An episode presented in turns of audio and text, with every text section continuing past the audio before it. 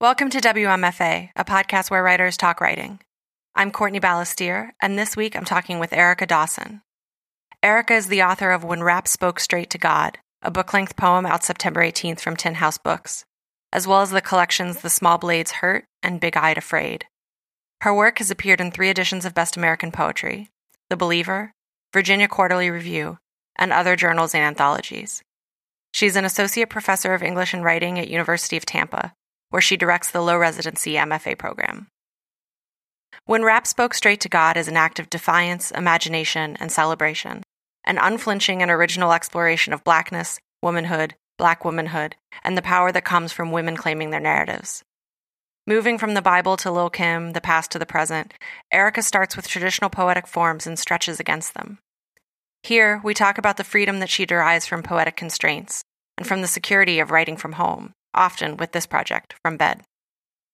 We also talk about shedding the stories we're told and stripping away the artist's illusion of control over her work until she is fully uncensored. A process that Erica thought she had completed until she started writing this book. I mean, the more people try to silence you and other you, you start to crack under that pressure and you start to silence yourself, I think, sometimes. And and I was feeling I was feeling vulnerable in a way that I had never really allowed myself to feel.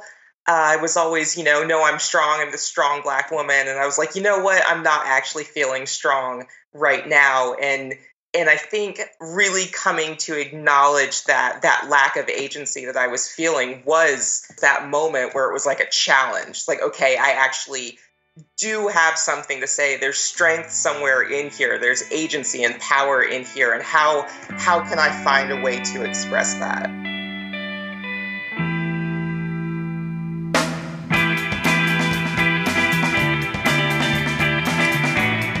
It's kind of so epic seeming to me. I don't know if it feels epic in scope to you, but it, it feels kind of so huge to me that I would actually love to just start by talking about how it came to be and kind of maybe when you realized that everything was together as one long. It's built as just like a single poem, right? Mm-hmm. Yeah, that's right. Were you aware from the beginning that that's what you were doing? I was definitely not aware from the beginning. I was I was sort of in that space where after you finish one book, you're just kind of lost and it's like, you know, I have no idea what to do next. So I was just writing, you know, like small individual poems and kind of testing them out and seeing what I was interested in. And um, sort of the origin story is that I was at the Disquiet Literary Program in Lisbon in, let's see, July 2015. Uh, and I did a faculty reading and I read this poem that was called Black Woman and after my reading, Eileen Myles was sitting on the floor, like in front of the front row. She raises her hand, and I'm like, oh my God, oh, yeah. Eileen Myles is about to say something. You're like, I just managed to make it through the reading knowing that you were sitting on the floor in front of me. Yeah, exactly.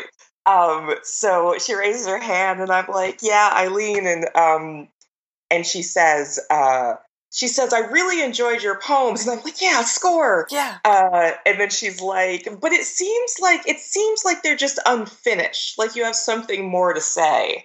Um, and I was, I was, you know, I was like, okay, maybe it wasn't time to bring that up, but sure, mm-hmm. I'll take Eileen Myles' uh, advice.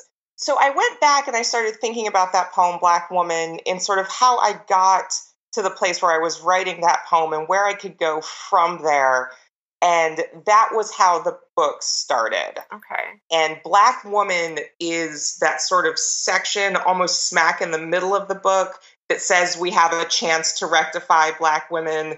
Um, there's a moment about smoking the swishers and the American Girl doll. And uh, so I started working from there. I was like, okay, this is that note that I want to hit in the middle of this, like longer, something that was bigger in scope, this longer piece um, how can I start and write my way up to that and then take that even further um, to a different place where I would expect to go.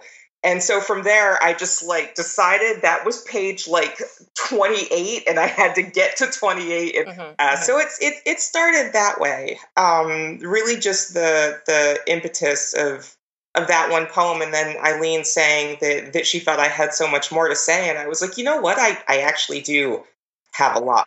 Yeah, I wanted to I wanted to ask you about hearing that cuz it is funny how sometimes I think we need to be told something like that or like maybe like there's a you know there's maybe some resonance when you hear it but it takes you a while to still digest and be like what else do i have to say? And so much of it just comes out in the act of writing. I wondered how you sort of process that in real time yeah it well in real time in the moment after she said it um i was i didn't know what to think.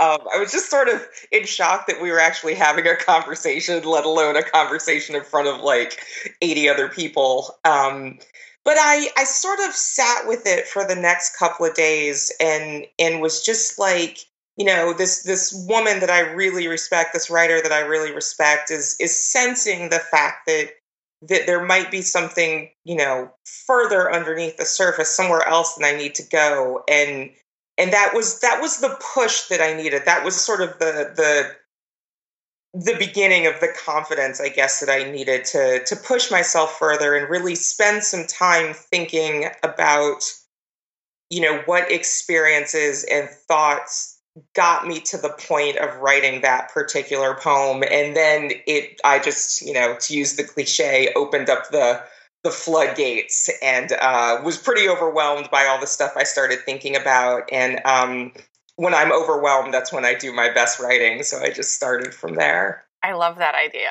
Yeah.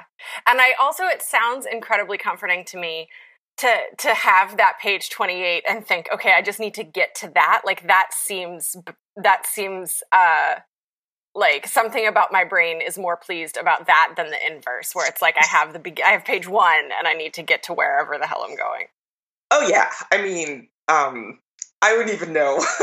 that just hearing you say that made me wildly uncomfortable. um, yeah, I don't. I couldn't. I couldn't do it like that. I couldn't just. Um, yeah, I couldn't just start from the beginning and be like, okay, well, let's just make something. I would have just completely, you know, cracked underneath that pressure. Right. Um, so it was good to have like a a like a like a goal in mind, but then know that I I got to go sort of past that goal in a way. It was it was really really helpful. Yeah, yeah. And what um I would love to hear you talk about, you know, the title of course when rap spoke straight to god and and there are so many references biblical and pop cultural and musical references and all kinds of references astronomical references um throughout um what does that conversation mean to you like what is that what does that dialogue represent for you? Well, I think I think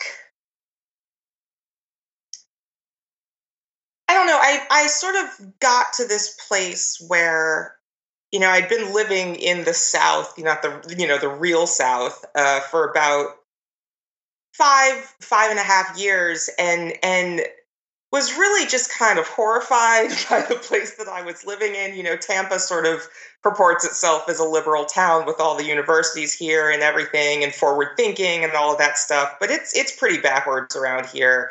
Um, and I was thinking about all of the stuff that was going on in Florida and then around the country and was just like, you know, I grew up believing in this God that was support that was supposed to take care of us and protect us and guide us. And it seemed like we had just moved into these times where we were floating aimlessly on this really like rough ocean. How how did we get here? Uh, and i just started thinking about that biblical narrative that i had been taught and how it just completely failed me and then um, just started to think of the ways that that narrative sort of worked with other narratives that I've heard, you know, and then I sort of focused on on rap music and the stories that those artists have told me. And then somehow I woke up one day and they just started talking to each other. I I sadly can't like pin down a certain moment or a thought, but I started thinking about again that that sort of biblical narrative and, and, this idea of this like masculine God that was this father figure that was supposed to take care of us, and and then started thinking, well, what about all the women, you know, in exactly. the Bible? Where where are their voices? And then I guess thinking about, you know, trying to find a voice, then looking to the voices that I found that were really powerful started to inspire me. And that those powerful voices came from you know, for me, come from rap music. Mm-hmm. So I mm-hmm. think that that's a better explanation. No, no, that's great. Yeah, because I was I was thinking as you were saying that, I'm glad you brought that up. That like those narratives, the biblical narratives, of course, have always failed women. yeah. oh yeah, absolutely. I I it was insane to me that I never really even recognized it. Oh, say I mean, I grew up Catholic, and it was it took a very long time for me to be like, oh, no, th- this th- this church doesn't want me here. Oh yeah, and and not only does it not want you there, but it's just constantly trying to shut it shut you down mm-hmm. um, with the rules and gender roles that they're prescribing. And I think I needed to get I mean, in some ways, kind of like a literary background under my belt. I started realizing that all the female characters in the Bible that I could think about were like just plot devices. Mm. You know, mm. we need we need Delilah to see how powerful Samson is. You know, we need Mary Magdalene to understand what a kind-hearted person Jesus was. And it's like these these women weren't really given any kind of real substance. And I was like, screw that. It's time for them to say something. Yeah, yeah. Were you feeling um I mean, maybe not in the moment, but just kind of when you reflect on it now, um, kind of in the place in the world that we were in and that we are in and you were in, you know, geographically, did you feel kind of like a lack of agency for yourself? Yeah. Yeah, absolutely. I feel like I mean the more people try to silence you and other you you you start to you start to crack under that pressure and you start to silence yourself i think sometimes. And and i was feeling i was feeling vulnerable in a way that i had never really allowed myself to feel. Uh, i was always you know no i'm strong. I'm the strong black woman. And i was like you know what? I'm not actually feeling strong right now. And and I think really coming to acknowledge that that lack of agency that I was feeling was, you know, like sort of that moment with Eileen Myles. It was that moment where it was like a challenge. Like, okay, I actually do have something to say. There's strength somewhere in here. There's agency and power in here. And how how can I find a way to express that?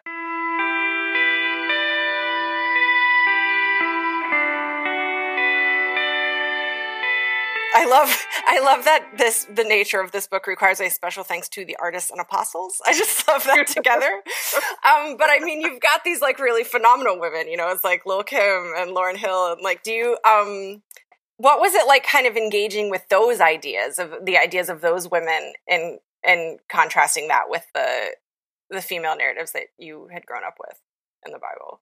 Well, it was it, it, it started to be a lot of fun, honestly. Yeah. You know, spending like copious amounts of time after work in the middle of the night, um, you know, listening listening to female rappers and, you know, thinking of my favorite songs from back in the nineties and and all that stuff. And and thinking about, you know, like this is little Kim, right? And she's coming out the gate and she's hardcore and she's not, you know, she's not messing around. And I was like, well, what, you know, like what if Martha came out of the gate like that? What if she wasn't messing around? If she had a track underneath her, what would she say? And and I you know was engaging i think with the strength i don't want strength i want something even bigger than that the the verve if you will of these of these female rappers and and using them as an inspiration and sort of a a model for what I want those female characters in the Bible to be able to say. You know, like I wish I could like really like crack open the book and, and like slide in these new these new voices for these women because um you know the fact that young girls like us who grow up in the church uh, don't have these female voices to depend on. I think we're really you know not playing with a full deck in a lot of ways when we when we learn that kind of you know sort of gender system. It's it's problematic but it was it was really fun to try to put the two sets of voices together those the rap artists and then the the female characters of the bible who just didn't want to shut up anymore. Right. Yeah. They were tired of it. Yeah. Yeah. I love um the pet it's not, this is just on page two. It's like right from the get go, but uh, about the Ten Commandments. Um, and you say, "I heard do do work, daughter, wife, his ass off." It's just like, yeah, that's the reduction. yeah, that's that's pretty much what I took away from like 18 years of going to church every weekend. Yeah, it, you know, it's it's like don't don't do anything for yourself. You know, your your wife and mother and daughter. That's that's what you are, and then you know you're you're there for sex and, and procreation, and and that's all they're telling you. Mm-hmm. Um, and it was it was really fun because I just sort of played a game kind of with the with the Bible a lot of those nights when I was working, and I just started doing you know erasure and just playing around with what words you know actually appeared on the page. I'm doing this in an actual Bible. My grandmother would be horrified. Yeah, yeah. you know, just like scratching out words and, and looking at words. And I just started playing around with the Ten Commandments and, you know, taking out piece by piece. And that's, you know, what I was left with. That was the way my brain was working that night. And I was like, ain't that some crap, yeah. you know? that's really, that's really all we got. That's it.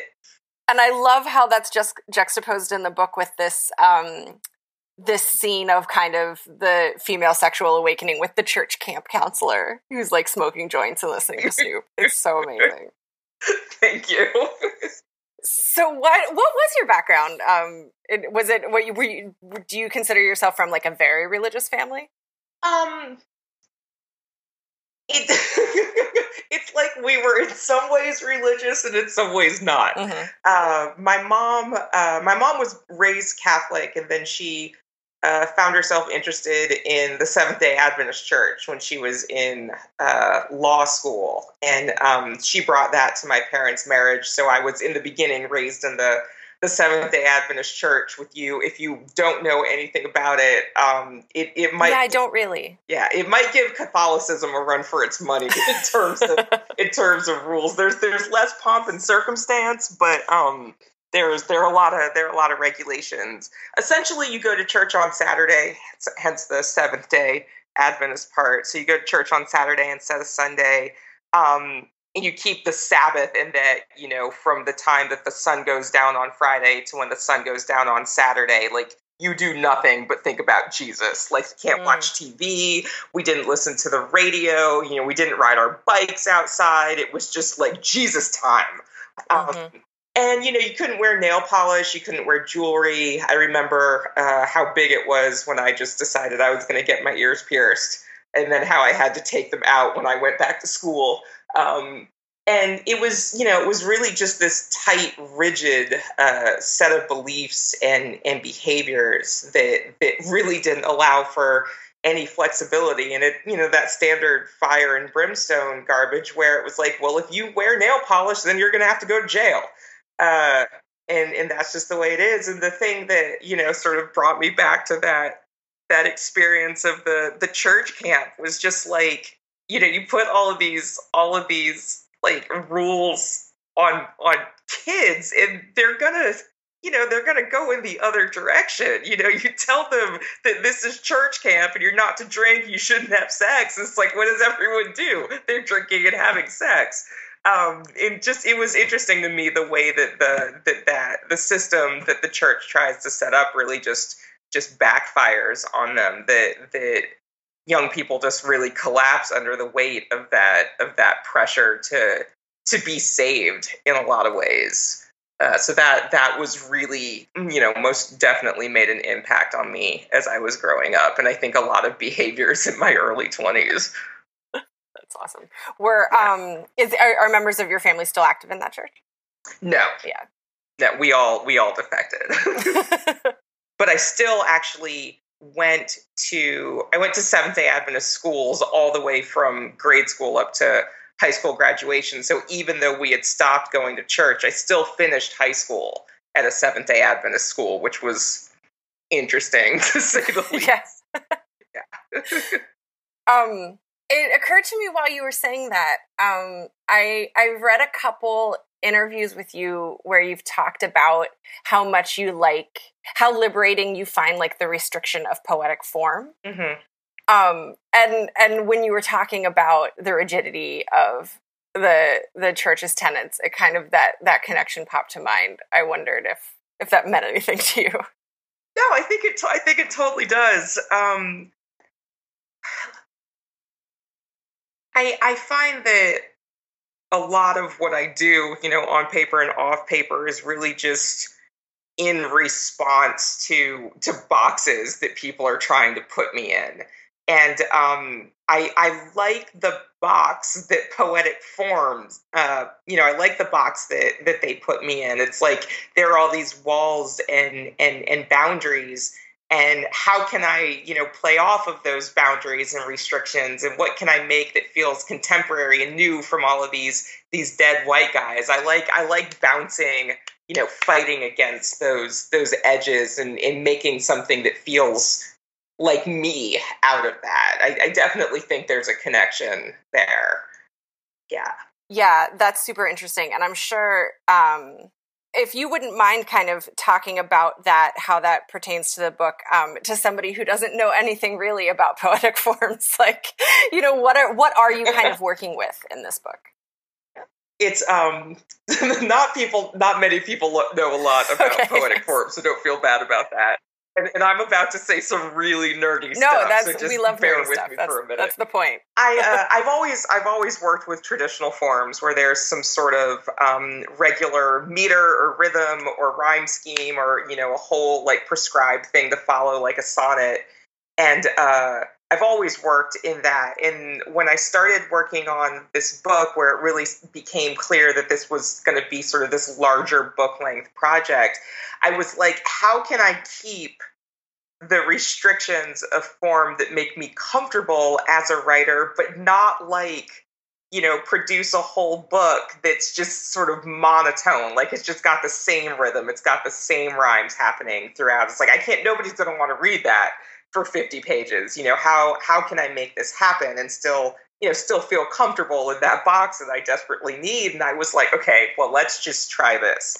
And this was the worst decision that i'd ever made in terms of the process of writing this. I was like okay what you're going to do is you're just going to take prescribed forms these traditional forms and then just like mash them up with other forms to kind of keep the energy and momentum going. So you know, I started out the book in um, in in a regular sort of four or five beat line, and then that morphs into the five beat line of the sonnet part that comes when Mary, Jesus's mother, is talking, and then it sort of morphs from there into the Sestina portion, which is the story about church camp and the guy uh, smoking the joint, listening to Snoop. And then that morphs into something else, and that turns into something else. So I wasn't just relying on one structure throughout the whole thing, but a, a number of different structures, and you know, really allowing myself to let the content of what I was saying fuel the choice uh, for the use of a particular form. You know, it was like if I wanted something narrative, if I wanted something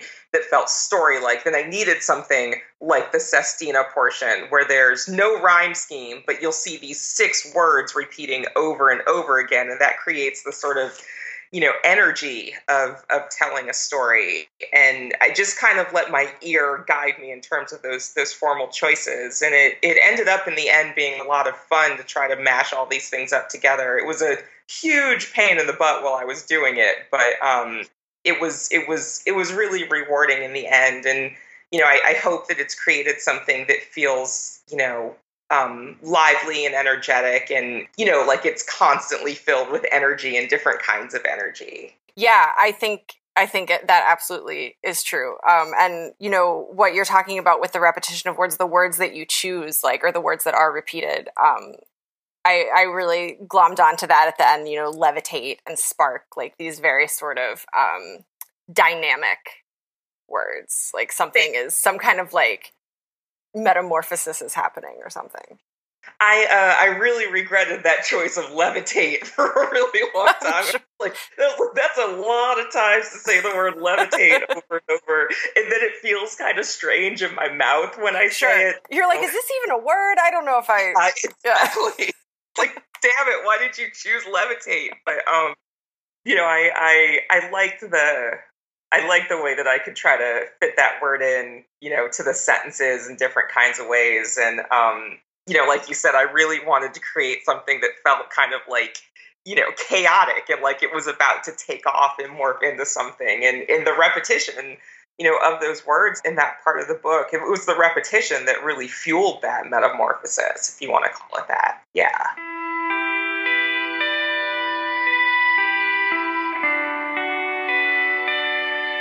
Because he kind of comes up later and i just my eyes just glazed across one of those pages um you, where in the current presidential administration were you writing you know had you started this before the election I started it before. Um, I, it, it was starting to sh- take shape when we realized that this Trump thing was actually like it was legitimate. You know, like mm-hmm. back in the '80s, like Trump was going to run for president, but it was like Ross Perot. Right. It was just like this rich white guy's going to run for president, but you know the politicians will actually take those offices. And you know, around like you know, at some point in uh, in late 2015, you know, after I'd had that moment with with Eileen at the reading in Lisbon, um, it started becoming pretty clear that Donald Trump was going to run for president.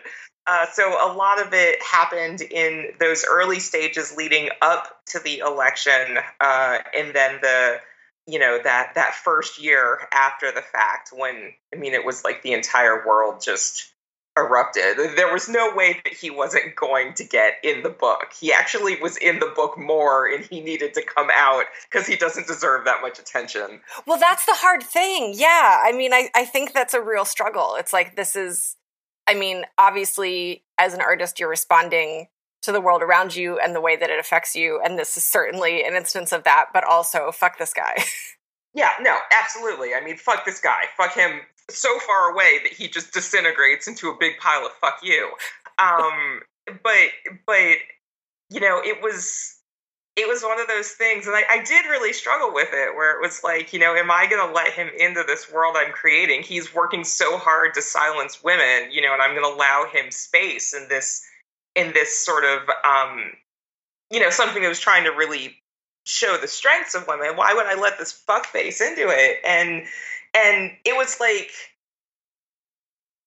it was like I had to. It's like I had to call him out for a minute. I couldn't just I couldn't just let him slide. You know, I couldn't just I couldn't just let him get away with it. I had to I had to put my finger in his face um, and and really give it to him and and you know shut him down on paper in a way that I could I can't shut him down in real life and I think I needed to allow myself the space to do that to get to the later portions of the book. Yeah, can you can you expand more on that? I love that idea. Like yeah, that that I, is kind of a passage to the rest of it. Oh yeah. I I you know there there are a bunch of moments in here where I sort of you know wrote something and then was like, "Oh shit, now I got to say something else." you know, that was that was really that was really one of those moments and you know, just just thinking about, you know, the the the darkness that had fallen, you know, over over the country um, just sort of kept me going from there. And then that took me to the place where there's that one moment. Uh, that's when I realized that breath was right. And that took me to another space where I was thinking about, you know, all of these crazy white people and their guns. And that took me into a different place. And none of that would have happened if I hadn't have opened the door just a minute to let myself talk about Trump. Mm-hmm. You know, I wouldn't have gotten there. I wouldn't have gotten to the place where I say that line. Um, a man standing his ground, shotgun in hand, shooting at cans like they're an unkindness of ravens. Like I wouldn't have gotten to those mm-hmm. moments if I hadn't allowed myself the space to fight with Trump earlier in the book. Yeah, and I mean, I think that's you know, I, there's you know, I guess not a right and a wrong way to do it, but I think I think that's the that's the right-ish instinct. Like you have to you have to grapple with it.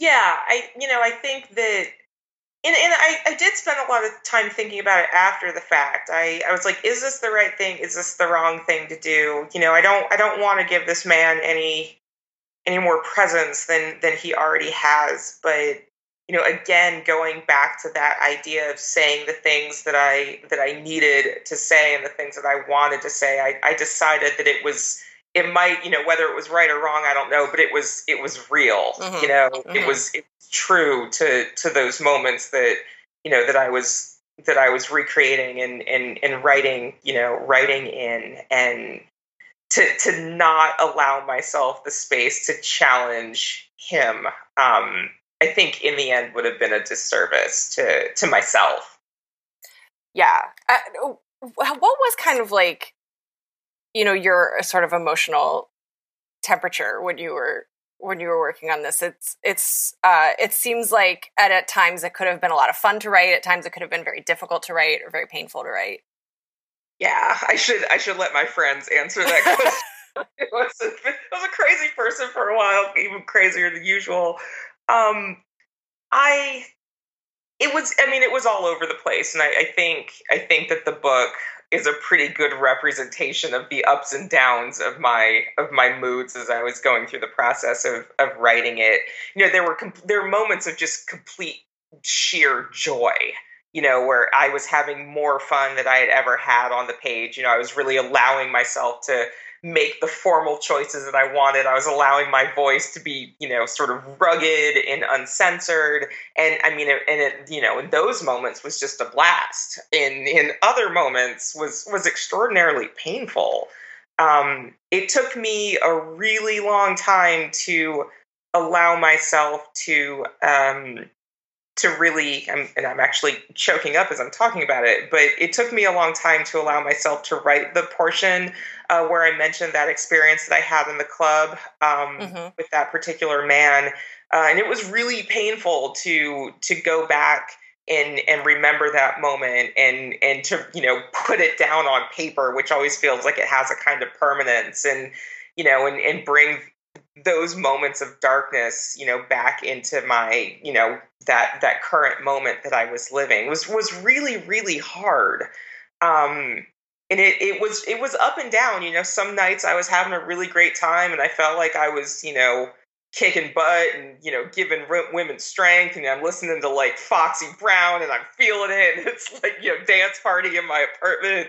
And you know and then other nights i would write and then i would cry for three hours right. you know after i after i put the pen away. It was it was it was by far the most fun and the most difficult work that i've that i've ever done and um honestly you know exhausting in ways that I wasn't sure I could ever be be exhausted. Whatever the next project is is really so far down the line that nobody should ask me about it.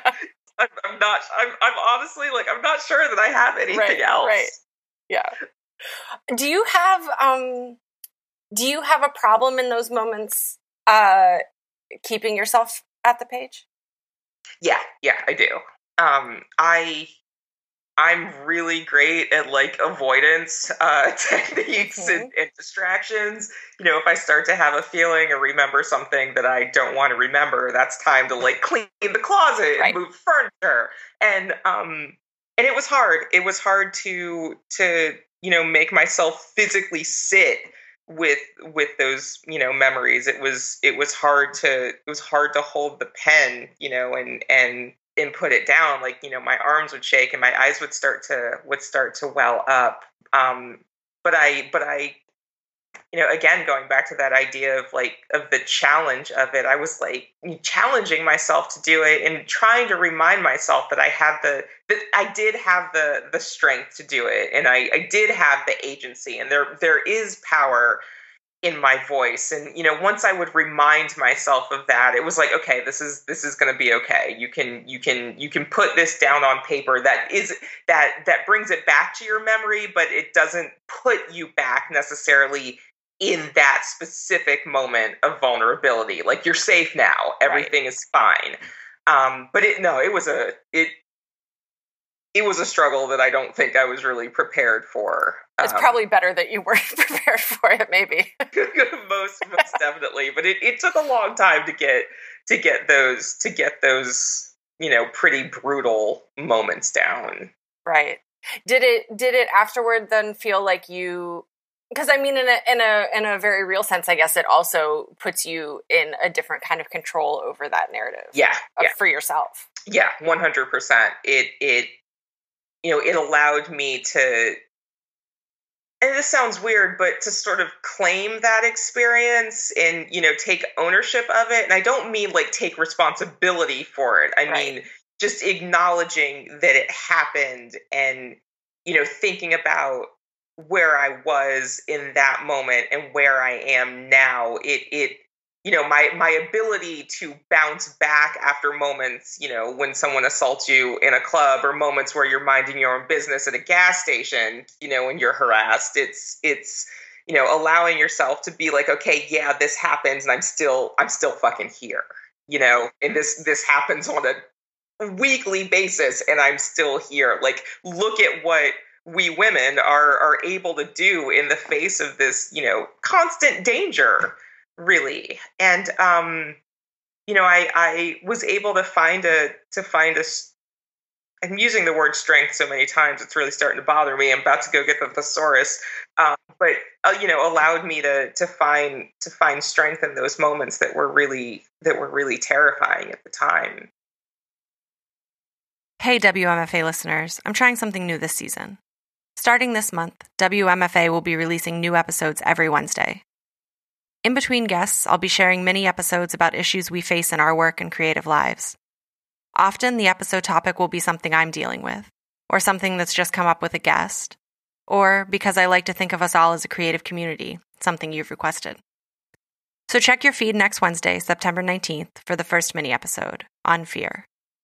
And if there's a creative challenge or concept you want to hear about on a future episode, email hello at wmfapodcast.com or leave a message at 347 685 4836. You know, the body is obviously such a prominent subject in the book. And, you know, when you talk about Black womanhood, like I, of course, can't fully know what you're talking about, but, you know, like what are you, um, now that you look at it, do you feel like there was a kind of physical statement that you were trying to make or a statement about physicality, your physicality? Oh, yeah. yeah, definitely. I um let's see, it's, it's like, oh my god, where do I begin? I know, yeah. it's I'm like talking just talk about the core kernel of your identity if you don't mind. Yeah.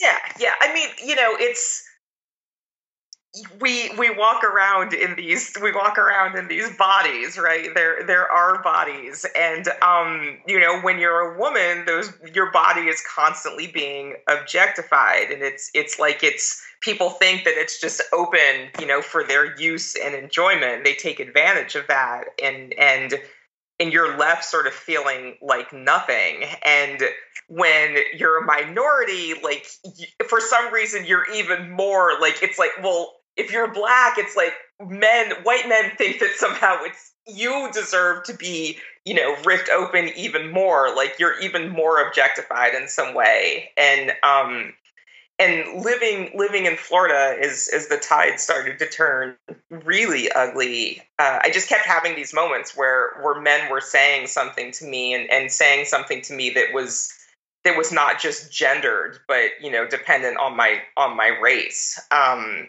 and and I was just like I have to reclaim my body. And that sounds cliche at this point you know but it's it's true. It's you know this this body isn't out here for your enjoyment and your approval you know just because I have tits doesn't mean you get to talk about my tits at a gas station.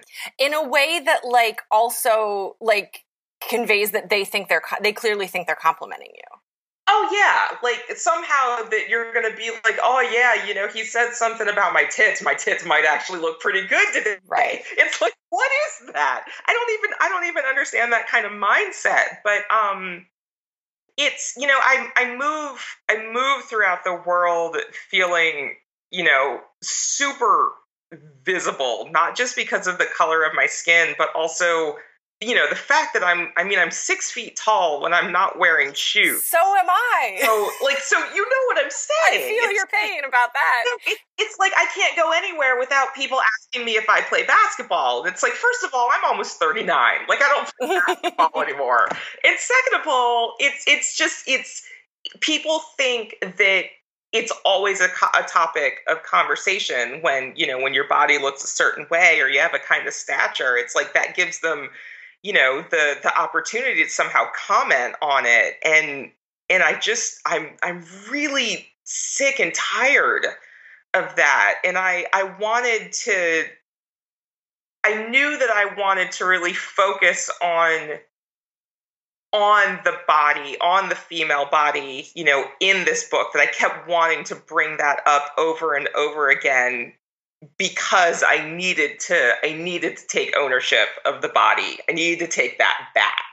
Um, I think I had kind of lost that along the way as I as I grew up and um, you know move through relationships and and all that stuff and it was it was just time for me to be like yeah this is my body and i'm going to talk about it i'm now going to talk about it this is not a space for you to contemplate and compliment and blah blah blah. Like this is my time to talk about my body. I own this. This is me. This is not for you. Yeah it's it's almost like it maybe in the in the language and tone of the book kind of like an exorcism.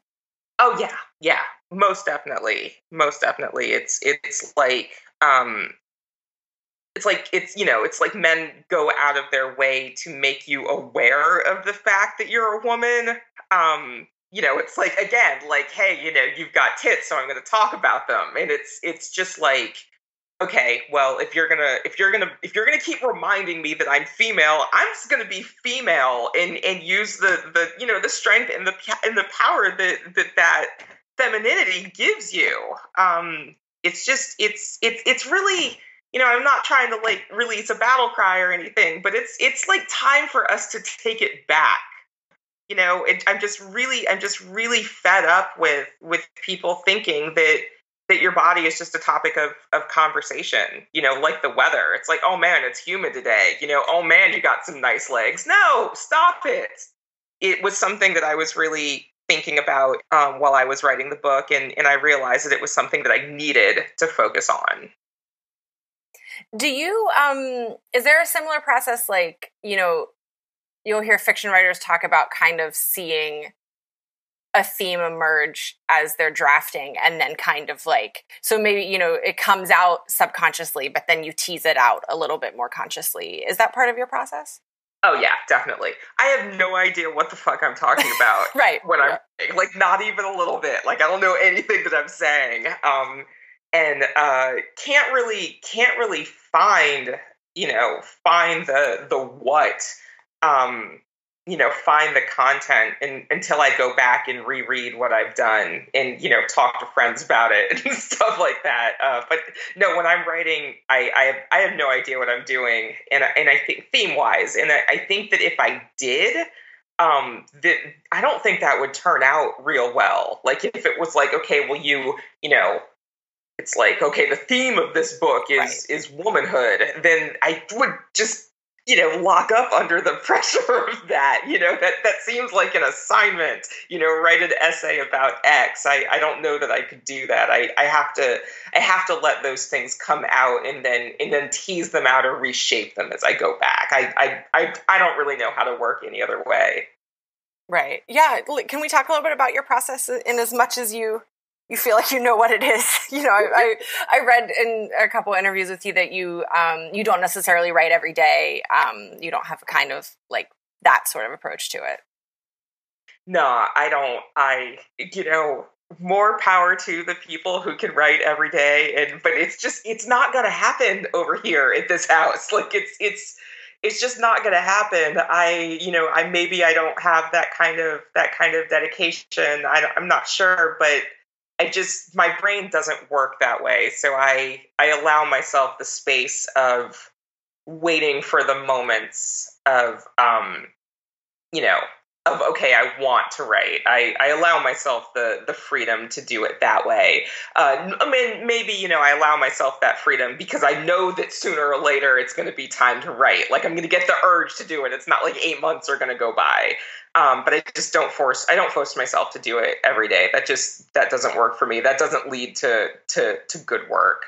Um, so i just you know i just allow myself to to to come and go and um, really just you know ride those waves of energy that you get when you're composing. Like it's you know it's feverish and it's it's you know days and days in a row when you're not talking to anyone or returning texts and you know you haven't eaten anything. And then sometimes it's like once a week. Mm-hmm. um, yeah so it's it's it just kind of depends on depends on where i'm at. Um, but when i when i start working i'm in it for long amounts of time. Like there's no half an hour worth of writing. It's like if I start writing, that's what I'm going to do for the next six hours. Oh uh, wow! Uh, which really gets in the way of sleep. Um, sure. But uh, but no, it's like it's like I don't I don't do the regular thing. But once I get in it, I'm I'm in it for for a long time. I'm not someone who can write for a short stretch. Uh, I'll just keep going and going. Oftentimes until I just have to be like, you have to. I mean, you have to go to bed. Right. It's, it's like four o'clock in the morning. This is absurd. Um, so that's that's that's the way that the the energy kind of kind of works for me um, you know, and like I said, like I said a minute ago, I, I, I really just, I really just sort of allow my brain to wander and allowed my brain to wander more with this book than I ever had in the past. It was like, okay, this is what I'm thinking about. And then I'm going to make an Erica leap to something that's like tangentially related. And that's okay. I didn't, I didn't try to censor, you know, to censor those moves. Um, and, and the thing I, you know, that keep, that kept me tethered again were the you know were the structures and the forms i um you know that gave me somewhere to sort of you know put my roots down and and allowed me to to be as sort of imaginative or or spastic from there uh, if that makes sense really um form and structure and, and rhythm are the things that i have in mind when i'm writing the rest of the stuff is just you know, kind of like I'm sort of at the whim of the rest of the stuff. I, I feel like I'm in control of those sort of structural elements. Are you composing out loud a lot?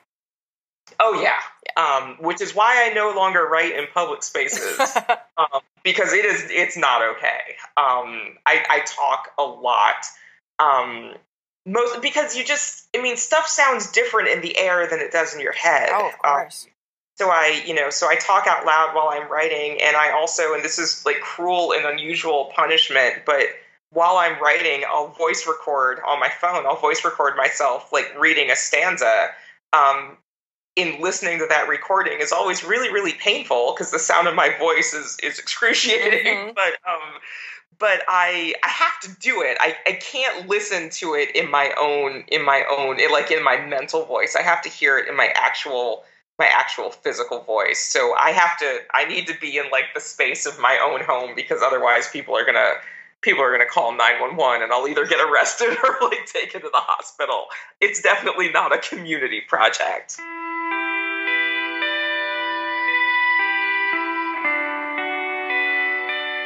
Yeah, you had said this great thing in an interview that I read about um, the safety of writing at home and knowing your surroundings and that letting you be more vulnerable in the work. And that's not something I had ever really thought about, but now I'm thinking about it a lot and it, it definitely rings true for me.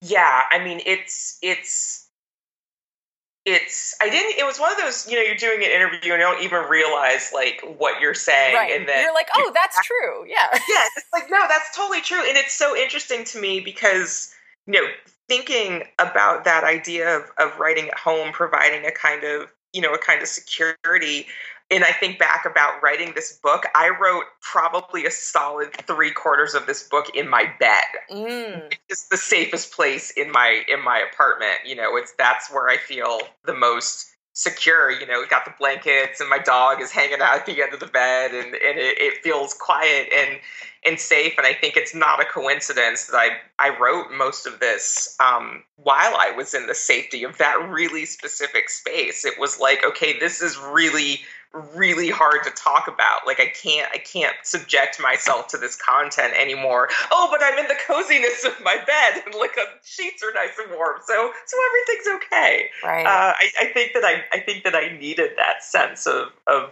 of comfort while I was working on this.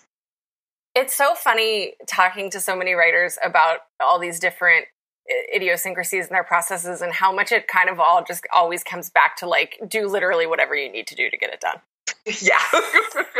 100%. I I feel like you know, we all need our we all need our quirks and our our own weird little little habits. Um you know, and if that, I, I, tell my students, it's like if that works for you, then then you do that. Right. If that's getting you the, if that's getting you to the stuff that you want to say, you know, by all means, wear the same shirt all the time, or you know, like you know, turn the lights off, or whatever works for you works for you. Um, those are those are the habits that that you need to to create what you want to create as, as, weird as they may be. You know, you're you're all snuggled in your bed trying to balance a legal pad while your voice recording yourself. It's like that's what has to happen. So it's totally fine. Do you uh, do you get a lot of, out of teaching in terms of your own writing?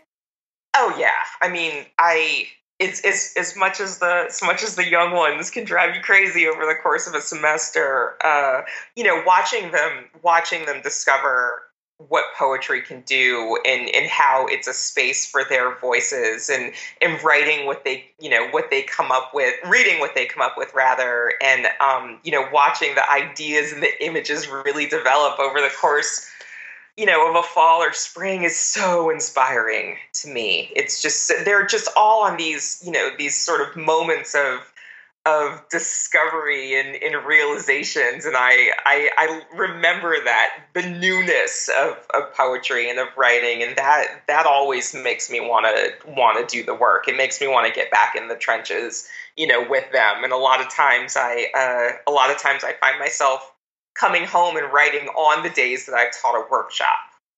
You know it's like okay i was just in this i was just in this small seminar room with with these 10 kids and you know the energy was really going and, and watching them create makes me want to do it too.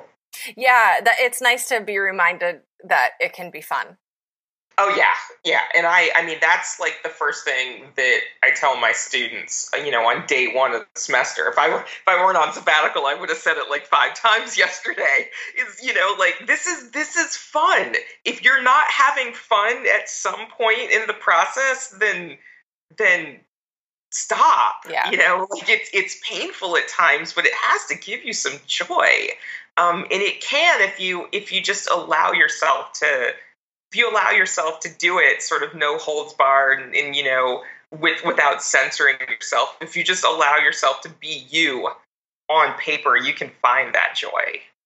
Is that something um, that you've kind of had to to grow into and you know how how had you approached that idea of not censoring yourself? You know i think we maybe touched on it earlier when you mentioned about revisiting that club scene and kind of making yourself stay in that place yeah, I've I. It's funny because it's so funny because you have like certain ideas of yourself as a writer, and then you realize that that was just not the case. I I always thought that I always thought that I was, you know, that I was sort of ballsy and gutsy as a writer. You know, I always thought that I was sort of pushing the envelope and, and saying things that people didn't want to say. And I think that was true at times, but when I'm honest with myself and I think about it, you know, I was still really like checking what I was saying. You know, I would have a thought and it would be like, mm, maybe that's a little too much. Let's just water that down just a bit. Like I, as much as I thought that I was, you know, pushing the boundaries or, or allowing myself to be really honest, I, I, I still wasn't. I was still, I was in too much control of it, if, if that makes sense. That really and, makes sense, yeah. You know, and, and this time around, I just really, you know, I was, it's like I had to acknowledge the fact that I didn't have any control over what was happening, you know, when I was, when I was writing, when I was writing the book. And, uh, you know, and really, I guess that was, that was a reflection of the way that I was feeling, you know, out in the world outside of my bed in my apartment was that I, I mean, I had no control in this political, social, sexual environment, you know, that we're living in, as much as I wanted to. Again, I had to like come to terms with that vulnerability, and um, and I think I think that that somehow pushed me towards, you know, just being like, okay, this is this is just unedited stuff that's that's just coming out of me and, and there was a kind of truth to it i think that i hadn't really experienced before even though i'd been you know straight up autobiographical on the page and explicit before. This this time was different. Um and and i i gave i i made that i made that censor you know voice that i have. I made it get out and and, and i was like for real this time. If you want to say something, you're going to say it. And if it doesn't fit the form that you're working with, fuck it, find a different form. Like like the the most important thing that you can do for yourself and for this book is to is to be is to be out there, you know, completely exposed, just allowing yourself to move with the you know with the turns of your of your experiences and your imagination like that that's the that was the most important thing that i had to do and you know one day i just i just gave up the fight. I gave up that control and i let i let me come out like for real like for real this time. It was pretend in the past but but now now i actually feel like i can say that that this book is you know 100% honest and and you know honest not in the terms of like being autobiographical like it is in some parts but just honest about the experience or my experience or my interpretations of an experience of being a black woman. Uh, and and i i i'm I know this is sort of a weird thing to say about yourself, but I'm I'm proud of myself for for letting go of of the leash, for just you know like like i'm just i'm just going to be out there and if people don't like it well they just you know they don't have to talk to me again or listen to me or read it. And i'm just going to do this for me you know? No i love that. I'm proud of you too. That's amazing oh, it's huge. It's so big. And it's so much um i mean it goes right back to the whole theme of the book. It's like women are taught not to do that. Yeah. It's like well don't no no no no don't don't show too much. Don't show the cracks. Don't show the you know. Um, that speaks a lot to me um, and i think i'm I, I don't think that i'm as far along in that process and that's why it is so resonant to me that idea of like you know there's a little bit more that you can go and maybe a lot more that you can go and um, it reminds me of this uh, natalie goldberg has this quote in writing down the bones that i love that sometimes when you think you're at the end you're just at the edge of the beginning. Oh yeah. Yeah. Yeah. One i i love that and i i believe it 100% that's one of my favorite things to do uh, in the classroom is take a draft that a student has written and take that last line and be like, okay, that's the start of the next poem. Like you have to take where you stopped and you have to start something new from there because so many times we get to the end of the draft and we discover what we wanted to say at the end of the draft and it's like okay that's that's the place where you actually where you actually need to you know need to begin and I was actually I was thinking was thinking the other night um, about this quote that that Lucille Clifton, this thing that Lucille Clif- Clifton said, um, and it it was like I don't write from what I know, I write from what I wonder. Uh, that was really important to me because I think the idea of wonder um, and and being in that sort of like looser space, I guess, um, you know, seemed like an open door for not censoring myself, not checking myself, not being like, does this make sense? You know, not shutting myself down. It was like this is this is a space where I can experiment and, you know, just say whatever occurs to me at, at any given moment and, and live in those moments of, you know, of wonder where reality is is is sometimes a little hazy. Um, and I, I'd never really experienced writing in that way, in that way before. I don't think it was. It's. I, I, I it's it makes me nervous to think about how I can kind of keep it up. You know, it's like because all I want to do is really run and hide. But um, you know, I think it was really an important to dis- an important discovery. Um, you know, thinking of pushing yourself past the ending that you found to to something else because there's always that something else. Absolutely. I think that's a great note to wrap up on. I just, the last thing I want to ask you is a question that I ask everybody at the end of our conversations, uh, which is what creative satisfaction looks like to you. Oh boy. What creative satisfaction looks like to me. Um, that's a tough one. I'm struggling with this. Um, I think for me, the satisfaction is. I can't find a less cheesy way to say this, but um, knowing that I've somehow been true to myself or true to the intent of what I was trying to do.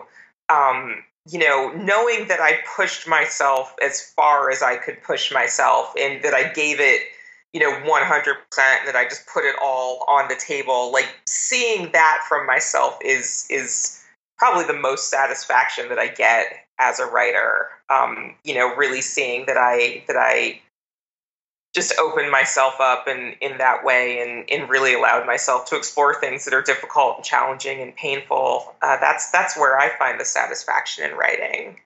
Like I've got to. It again. I think it sounds kind of kind of cheesy and maybe a little trite, but I've I have to learn something from myself uh, when I'm writing. That makes sense. Mm-hmm. Um, I have to learn something from myself, and I have to learn something about myself.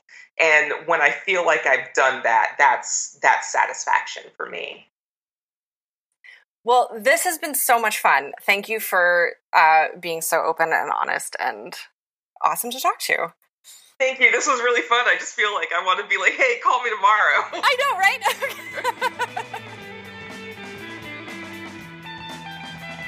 Today's conversation was edited by Phoebe Wang and produced by Courtney Balestier. You'll find links to some of the things we talked about at WMFApodcast.com. Have a question or an author you'd love to hear on the show? Email me at hello at WMFApodcast.com and find me on Twitter and Instagram at CF Balestier. And writers need feedback. If you're enjoying the show, please take a second to write a review on iTunes. The WMFA logo was created by Unsold Studio and the theme music is Jazz Dancer by Double Winter. Find them at doublewinter.bandcamp.com. WMFA is made in Detroit by Courtney Balestier, LLC, all rights reserved.